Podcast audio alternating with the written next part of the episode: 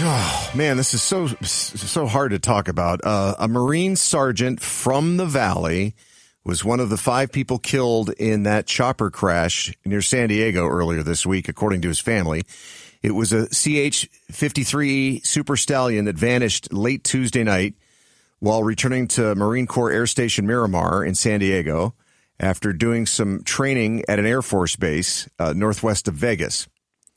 They located the wreckage Wednesday morning, about an hour outside of San Diego, and the family of 23-year-old Alec Langen of Chandler talked to ABC-15. He was aboard the helicopter. He was crew chief on the flight, a crew chief with Marine Heavy Helicopter Squadron 361, Marine Aircraft Group 16, MAG 16, 3rd Marine Air Wing.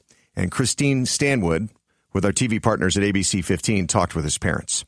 Ever since he was 3, he was like, I want to do what Daddy did. And just like his dad, 23-year-old Alec Langen was destined for the same flight path as a United States Marine. I did the same thing.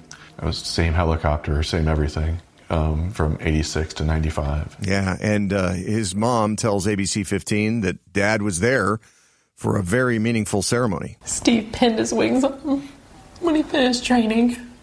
He idolized his father, and he knew that he wasn't following in his footsteps, but creating his own. Just married in January, 23-year-old Alec Langen of Chandler, Marine Sergeant, and that guy went places, right? Went places. Yeah. And I got to say, in no small part because of having amazing parents, you know, a dad who was a Marine and a mom who just loved him so much. And even through all their pain, listen to how grateful they are to the people who searched for him. Are so thankful for the San Diego responders that went up there and searched for him and found that crew.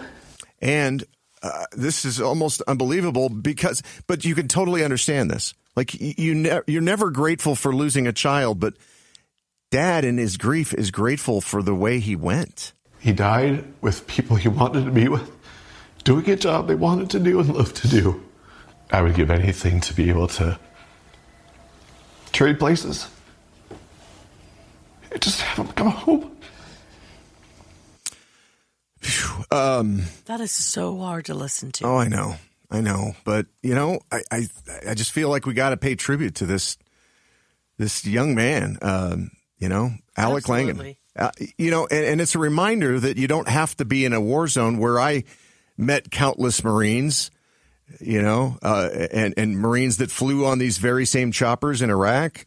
You don't have to be in combat to have a dangerous job serving in the military. And that's why I just feel like every one of them, every one of those Marines on that chopper are heroes. But, you know, he's our hero, Alec Langen of Chandler.